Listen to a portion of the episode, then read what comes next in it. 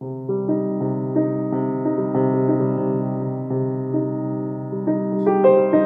lần tám là tám. Một lần chín là chín. Hai lần hai là bốn. Hai lần bốn là tám. Hai lần năm là mười.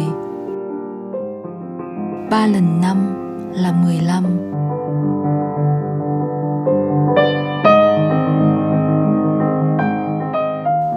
Trời đẹp, gió hay hay.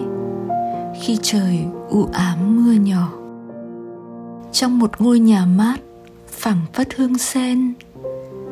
Khi đốt hương trong một phòng sách nhỏ. Khi tiệc đã tàn, khách đã về. Khi trẻ con đang học ở trường, trong một ngôi chùa tĩnh mịch.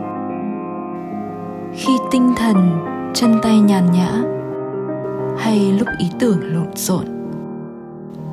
Lúc bạn ngồi ở một cửa sổ sáng sủa và bàn ghế tinh tươm.